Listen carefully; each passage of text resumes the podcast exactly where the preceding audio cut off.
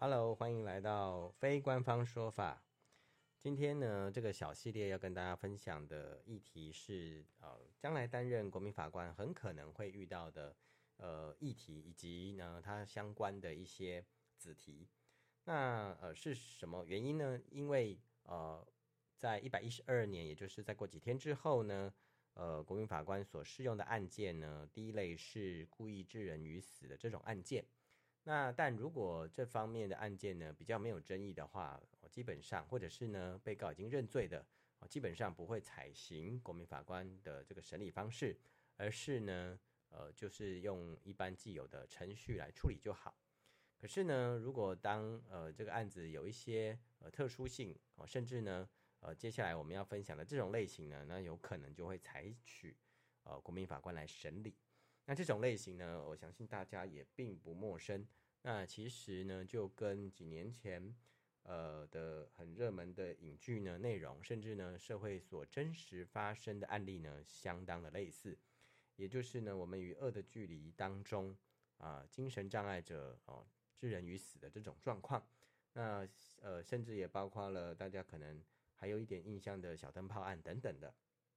那在这个呃。当中，我们第一个首先要跟大家所介绍的就是呢，呃，刑法第十九条的规定。那当然，这边并不是呢要教大家啊、法律常识哦，而是呢了解这个十九条的架构跟它所衍生出来的一些议题。那这个部分呢，确实是啊、在担任呃国民法官之前呢，大家可以做的一些小小的准备跟了解。那呃，我们的。呃，刑法第十九条的第一项跟第二项，呃，都有做了一个规定。这个规定呢，用白话来讲的话呢，就是，呃，如果行为当时他真的是因为精神障碍导致他没有办法去辨识他的能力的时候，甚至他没有控制力的时候，这时候呢是不罚的。那第二项呢，如果他行为当时，呃，因为他这个疾病导致他的辨识力或者是他的控制力是有显著减弱的话呢，它是它的它的刑是可以减轻的。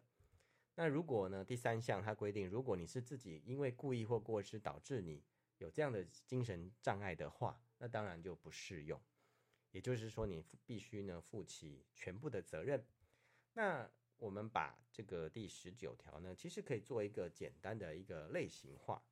那首先呢，可以做一个简单的区分。第一个呢，就是根本没有这方面疾病的人。也就是呢，我们一般所啊看到、知道这是一个正常人。那如果他有发生造成了故意致人于死的话，那他就必须负起完全的责任。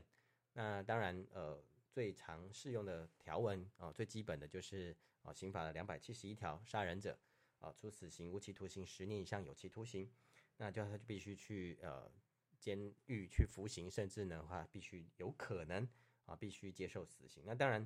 死刑在我国到底是不是还要继续啊？或者是这个死刑到底合不合两公约？那又是另外一个议题。那至少在呃目前的一个架构之下呢，啊，死刑是有可能会被纳入考量的。那这是呃没有病的一个呃，也可以说是罪人。那如果呢，他是一个有病的的人的话，而造成了一个犯罪的话，其中呢又要分成几个子类型来看待。在这边可以其实。